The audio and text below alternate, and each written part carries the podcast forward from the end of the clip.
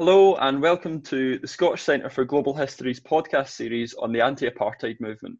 My name is Paul Feeney, and over the course of the next three weeks, I'll be discussing the rise and fall of the British anti apartheid movement with fellow historians of South Africa, Dr. Matthew Graham and Dr. Chris Fevre. Matt is a senior lecturer in history at the University of Dundee, specialising in contemporary politics in South Africa and the history of the continent more generally throughout the 19th and 20th centuries.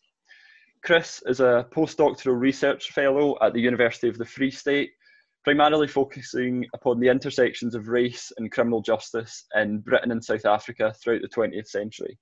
Currently, they are working on a new project charting Scotland's connection to Nelson Mandela and the anti apartheid struggle uh, more generally.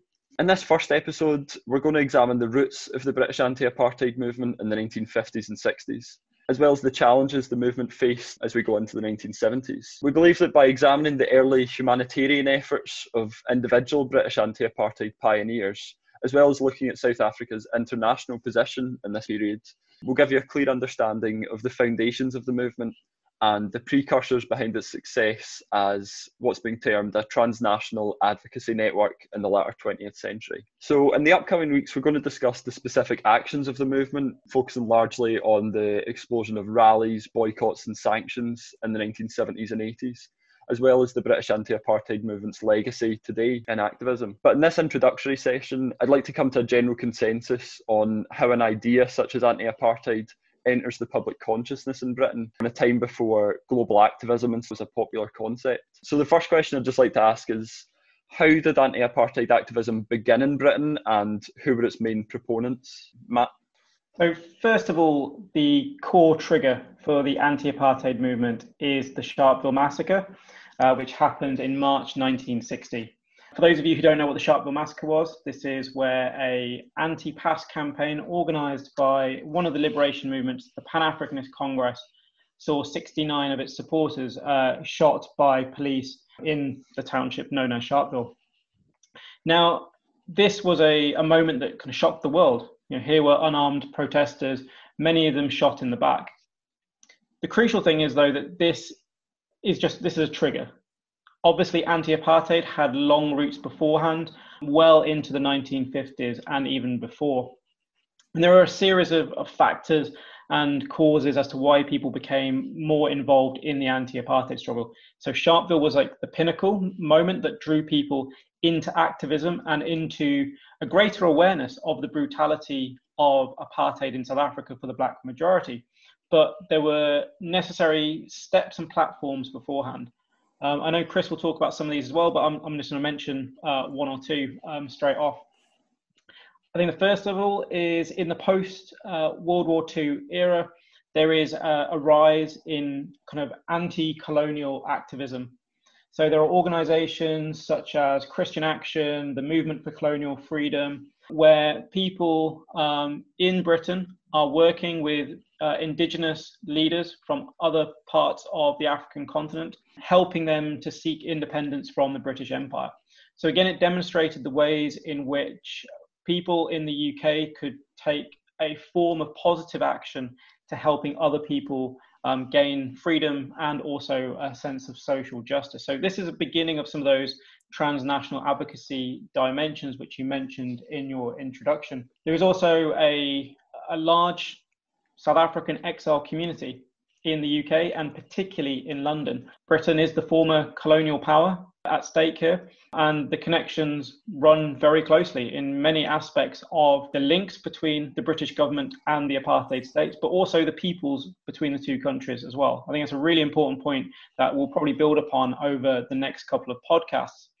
But in the late 1950s, there is a growing number of exiles from South Africa. So we have people like Tennyson Makiwane, uh, Vella Pillay, and Abdul Minty, who are all in London and they are there publicizing the brutality of apartheid. We must remember that most people are not really paying attention to what apartheid does to the, uh, the majority of the South African population. Um, and so having these kind of first-hand testimonies is a way of spreading the word, increasing that publicity and education about apartheid.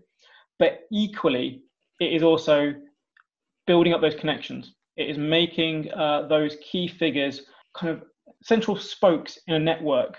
And again, this is something we'll be talking about, I'm sure, over the next few weeks, is this idea of a network. So I thought those are a couple of key things. I think Chris has got plenty more to say, but um, yeah, those those were mine, like like Sharpeville, the colonial context, and also the exile community.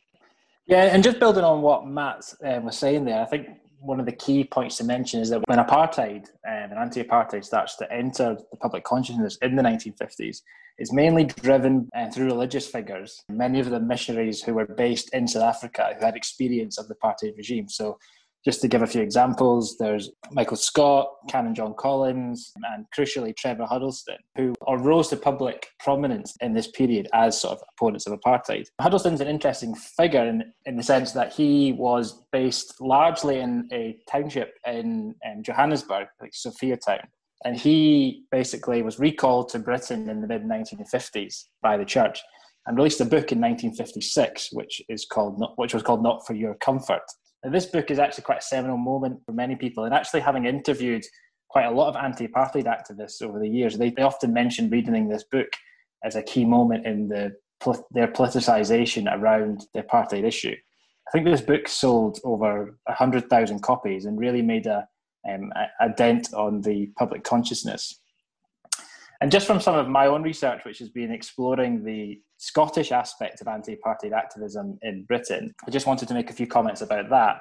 Firstly, the patterns and the way in which anti apartheid emerges in Scotland is broadly similar to what happens in Britain in, in the sense that it's religious figures who framed anti apartheid as a moral cause, some of the anti colonial organisations that Matt talked about as well.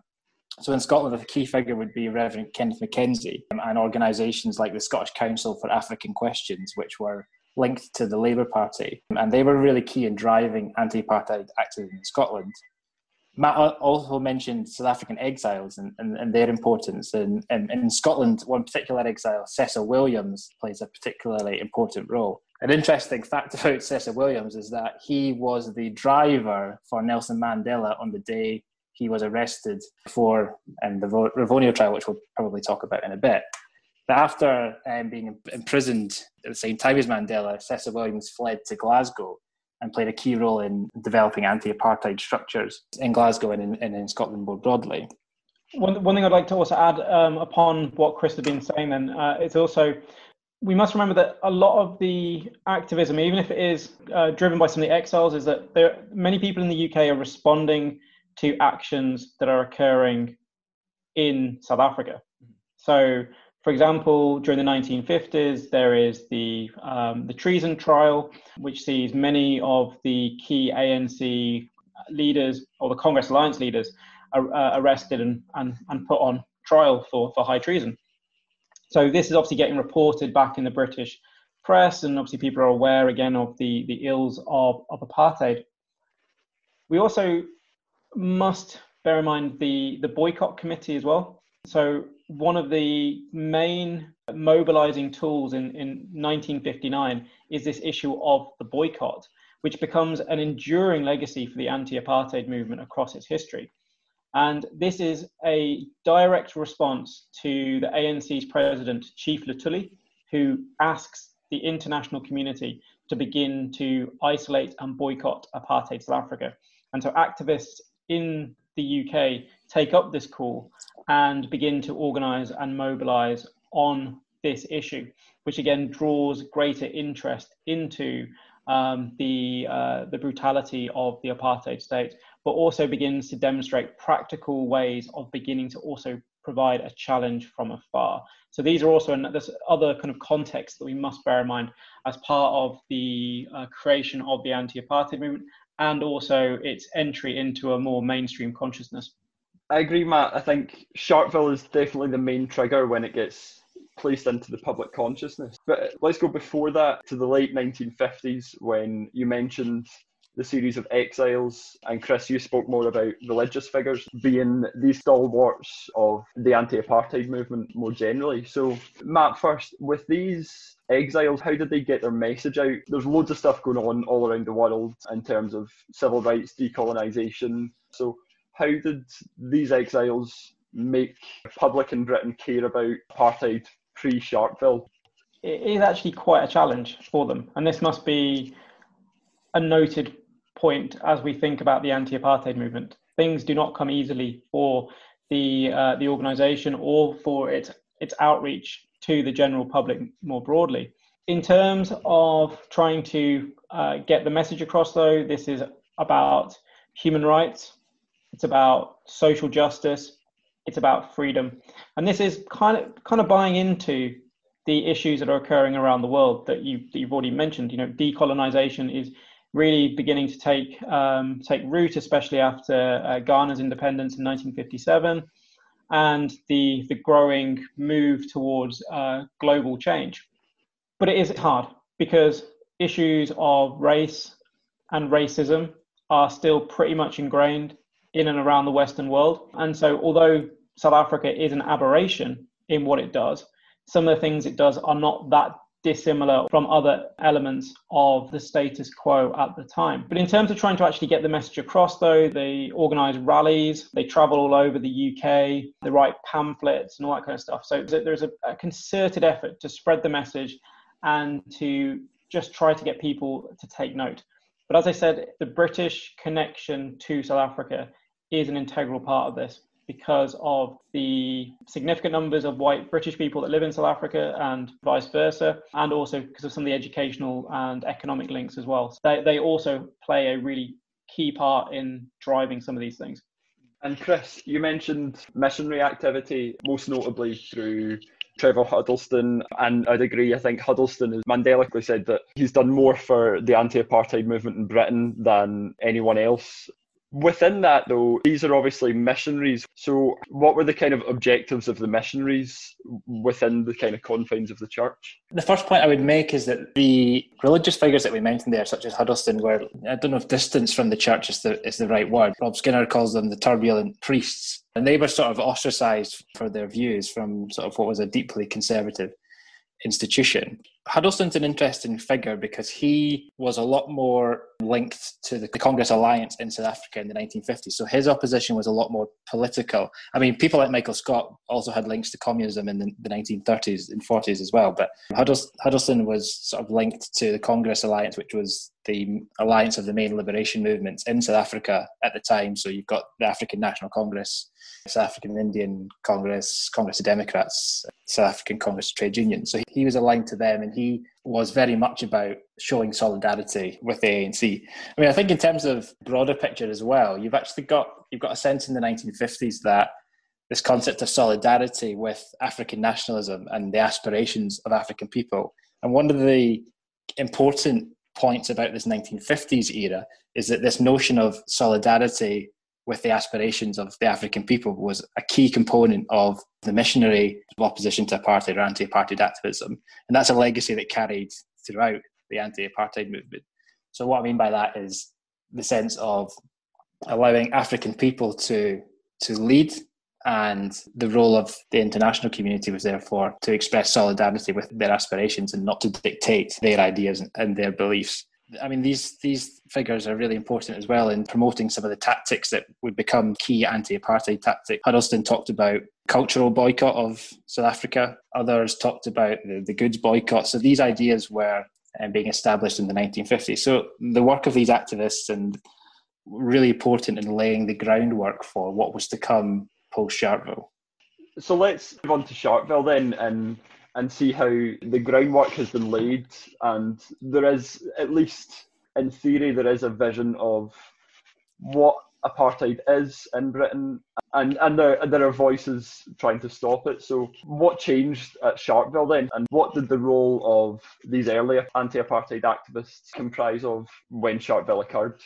So, the response is almost immediate they have big rallies immediately after Sharpeville in London, where thousands of people come together, to campaign, and demand the British government to take action. They realise that in the UK, the British public cannot change the South African government, but you can hope to get the British government to make some changes. Now, obviously, those tactics do evolve later on where they do directly challenge the, the government in different ways. But at this point, it's about trying to get the British government to act to try and show this solidarity that Chris mentioned a moment ago and their abhorrence to what has occurred in South Africa for people who are demanding their freedoms. The images and the reporting from Sharpeville are, are one of the first times that the British public get to see what has happened. Obviously, people are aware because you know we've already mentioned things like the treason trial, the defiance campaign, all those kind of stuff. People are aware these things are happening, but to see the pictures and to read the reporting that people had been shot by the police while while peacefully protesting is a is a moment where you can't stand by. Basically, that's where people who who are on the progressive side of the British population decide that to take a stand. Now, we should also emphasize that this is not a majority by any stretch of the imagination, but it is a significant minority of British people who are coming together, though. And they are able to make a very visual uh, stand. Um, and this, again, is the, the roots of the anti apartheid movement as we come to know it. It definitely seems that they're putting pressure on the British government now. Prior to Sharpeville, it was on universal values. So they're working through missionary activity and exiled speakers to appeal to broadly humanitarian values. Sharpeville was the politicisation of anti-apartheid movement and taking it to the government and saying, well, these are practical things that you can do to make a change. Would you agree that it was forcing political change from above that made the anti-apartheid movement strong, or was it more these uh, universal values that were appealed to in the beginning? I think there's definitely an element of Sharpeville politicising um, what had been a sort of moral humanitarian question. Another factor in that actually is the ANC, the African National Congress, has turned to armed struggle in the early 1960s as well, which is a direct response to the events in Sharpeville. And that creates an issue with a lot of the more humanitarian aspects. There was some unease within that side of anti apartheid about the ANC's commitment to the armed struggle and the anti-apartheid movement's subsequent relationship with the ANC. So I think it, it, it's key in that sense. I think the moral aspect, the question of apartheid, is quite a consistent feature throughout the anti-apartheid movement's history. So that remains a core aspect of what anti-apartheid is about and anti-apartheid solidarity. Obviously, it becomes more political in the sense that they're trying to lobby and that was probably the key activity in, in the 1960s, particularly around arms embargoes. And that was one of the issues that the Sharpeville massacre raised because British equipment had reportedly been used by the South African security services. So that raised a lot of questions about arms embargoes. The anti-apartheid movement did a lot of lobbying around getting the British government to try and use their significant power within the United Nations to impose mandatory arms embargoes um, in this period. I think your broad point about Sharpeville as, as a politicisation, speaking to activists as well in the course of our research, the issues of Sharpeville are a key politicising moment for a lot of them. But also, just to add a bit more depth as well to what Chris is saying, is that after Sharpeville, the ANC and the PAC are both banned as organisations within South Africa. This forces a, a rethink within these organisations, not only as as has already been mentioned, the ANC uh, move to the, the armed struggle, but they also now have to establish an exiled structure. And people like Oliver Tambo obviously leave South Africa to do this. And so, again, as a direct outcome of Sharpeville, we see a number of high ranking people from within the ANC move to the UK. Not only are they trying to establish their structures and the long term survival of their organizations, they're also reaching out as well. And so, people like Oliver Tambo are able to then speak directly to the South African people in in far more depth. You know, yes, there were exiles in the 1950s, but after 1960, they can go, look, this is what's happening. Really, please listen to us because we need your help. And so that's also a, a politicizing moment as well. So you have the, the, the political organization itself coming part of this. With all this pressure then that's building up by the time we get to the 1960s, what's stopping the British government from fully denouncing apartheid and bringing these sanctions that the anti-apartheid movement are asking for?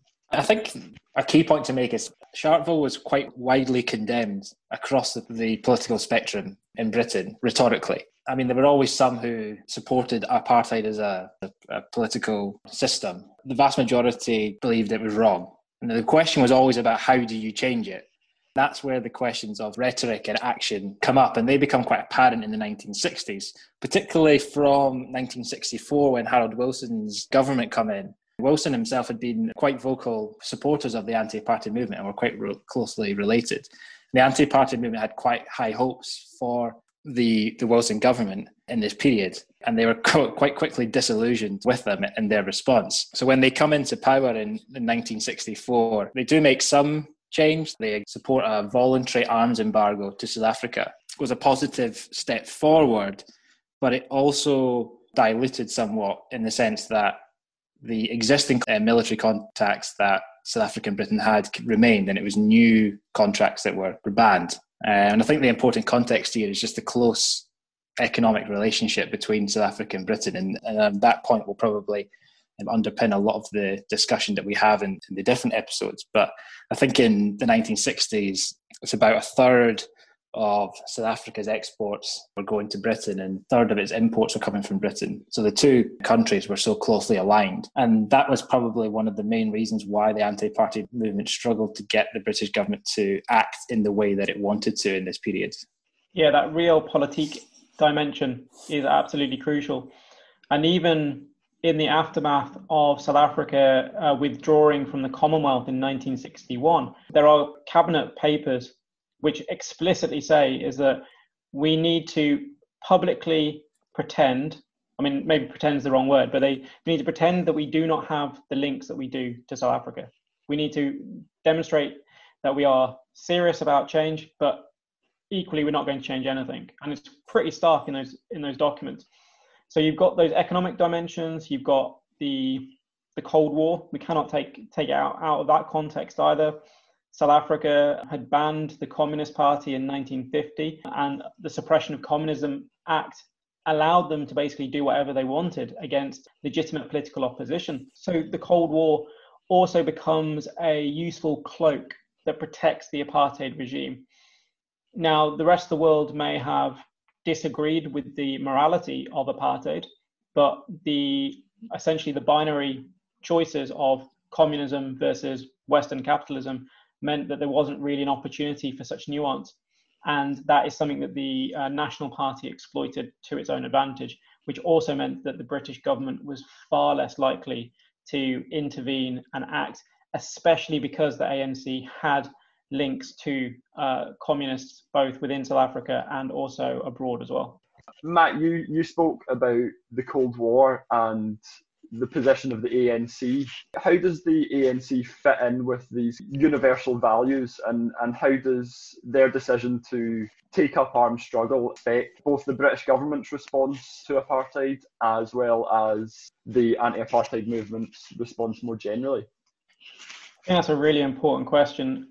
The ANC had been a, a liberation movement since 1912 and had been demanding issues of equality and change since its establishment. In 1955, there's the Freedom Charter, which actually sets out the ANC's agenda for change. It is its manifesto, which, if anyone reads it, has a lot of very reasonable points, which are essentially equality and freedom for all. That is essentially the, the core message of it.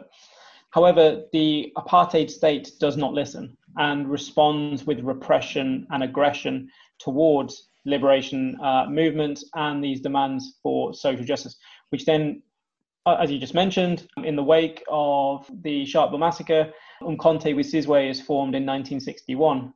So basically, the ANC have said we've been asking for 50 years for change. We've got absolutely nowhere asking nicely, and then violence is the the only way in which we can respond.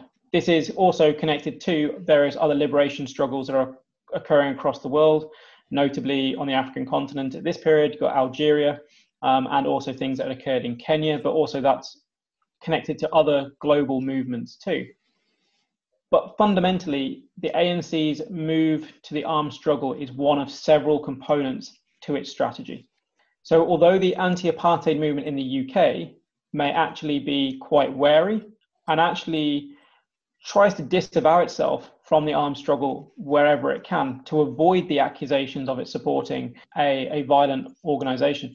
The ANC is also demanding international advocacy, international solidarity, and the international isolation of South Africa. It has a, a holistic package, would be the best description of it. The armed struggle is just one part of it. Mainly because the apartheid state is not listening. So it does create a bit of a of a tightrope in one sense because it does mean that the critics of the anti-apartheid movement and also the ANC can just point to the fact that it has an armed wing and is beginning um, a violent struggle against the apartheid state. But equally, when you look at it, there are lots of different other elements to it and also fits into a global picture of anti colonial um, or anti minority state um, struggles.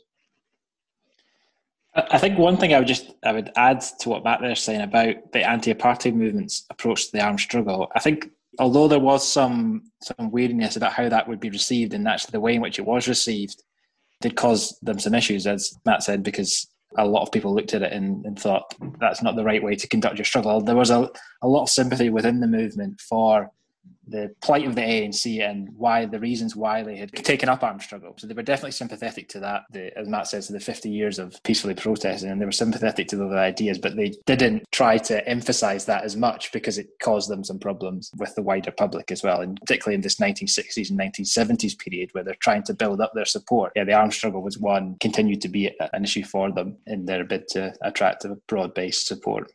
Yeah, I definitely think that it's one of these issues where if you define violence, it's violence being perpetrated by the South African state against the black majority population was institutional and deeply embedded within the fabric of society.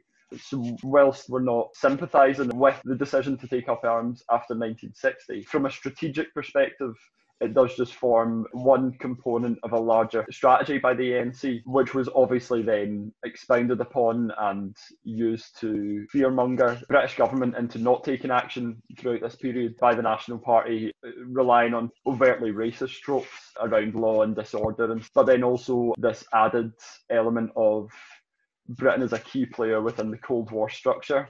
And if the National Party's argument against taking action against apartheid, well, you're going to upset the Cold War order and you're going to give more power to the communists if you were to heed to the demands of the ANC. So that, that seems like an effective way for those against the anti-apartheid movement to discredit it while it wasn't the like you mentioned Matt, it wasn't the overall objective of the ANC and the anti-apartheid struggle. It seems to have been massively drawn out of context to undermine the entire anti-apartheid movement, especially in Britain. Yeah, Chris.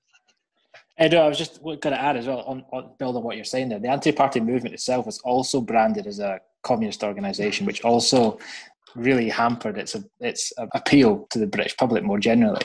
I mean, and you speak to activists about that, and they say, yeah, there were communists within the anti-apartheid movement, but it, as we discussed in the 1950s, anti-apartheid activism was built on this like religious humanitarian aspect, and a lot of its supporters were not communists, but it was given this label of of communism because of its loyalty to the ANC and the the Congress alliance, which caused them some difficulties in, in this 1960s 70s period. And just going on from what Chris has just said there, we must remember that the ANC is an umbrella organisation. The anti apartheid movement is an umbrella organisation too. They've got singular goals on the overthrow of the apartheid state and achieving change in South Africa. But something I'm sure we'll talk about in future episodes, but is that the anti apartheid movement itself is a broad spectrum of people who have very different ideological um, and activist and also um, even perhaps moral positions on the South African question. And so, yes, while there was quite clearly a, a, a strong leftist dimension to the anti apartheid movement, that is not the whole picture. And to paint the anti apartheid movement in that way is a massive disservice to not only the organization, but also to the activists within it. So, again, it, it's easy to, to cast aspersions about the anti-apartheid movement, but once you peel back the lid, there is just so much difference um, within it, um, which are actually complementary in many ways. You know, and that actually does lead to some of its longer-term successes. But again, I'm sure that's a question for another day. But it's something we should bear in mind. It seems like with the anti-apartheid movement, at least as an idea, there is momentum gaining as seeing it as a collective idea based on these universal values that you spoke about earlier, Chris, throughout the 1960s. So, how did that evolve uh, into the 1970s when we have the growth of, on the one hand, international institutions, but also there seems to be a rise in individualism ideologically and a move to neoliberalism from the collective uh, counterculture of the 1960s? How did, how did the anti apartheid movement evolve into these changing ideologies in the 1970s?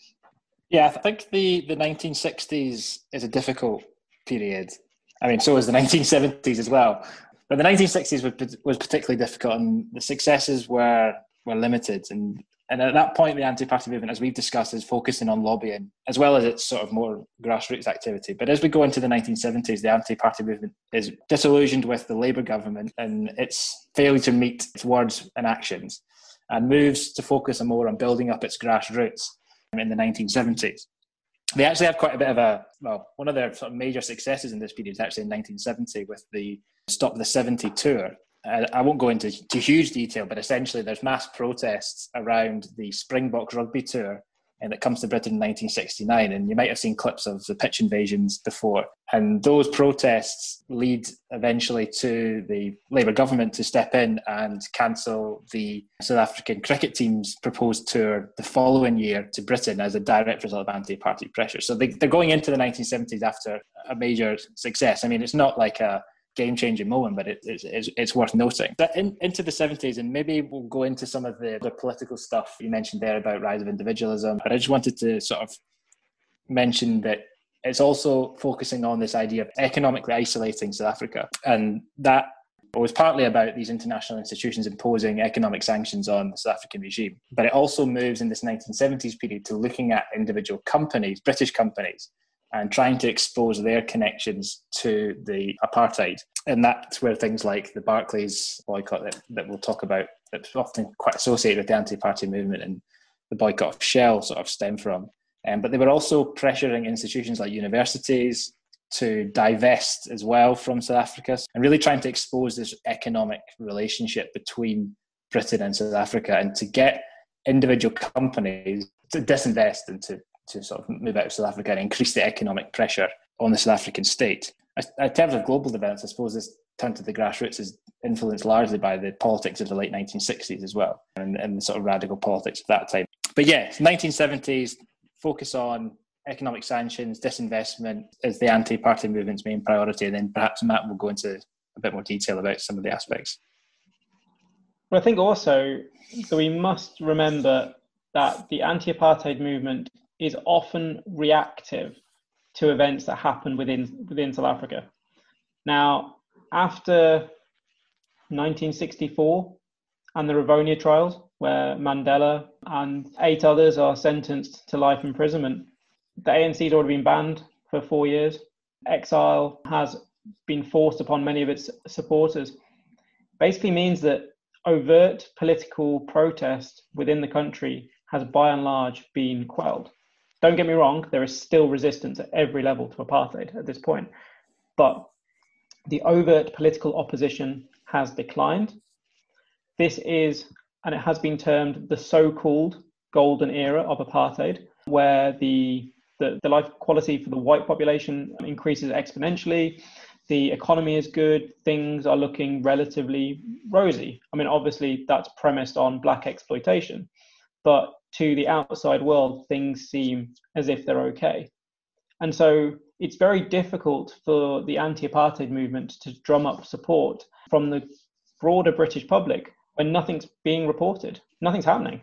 And so it's not really until the the, broad, the other changes in Southern Africa, with Angola and Mozambique gaining their independence, and then the Soweto uprising, that there is an uptick in activism and interest in South Africa.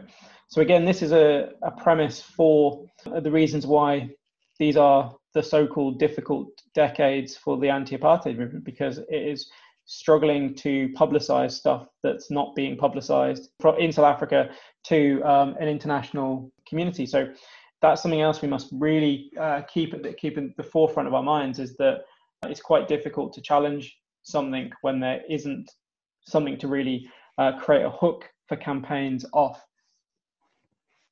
I think they're both crucial points. as you mentioned, Chris, it's it's definitely building up to an extent throughout the kind of late 1960s and early 1970s through these public campaigns like the Stop the 70s tour and sanctions and the boycotts as well, which we're going to speak more directly about next week with companies such like Barclays, like you mentioned.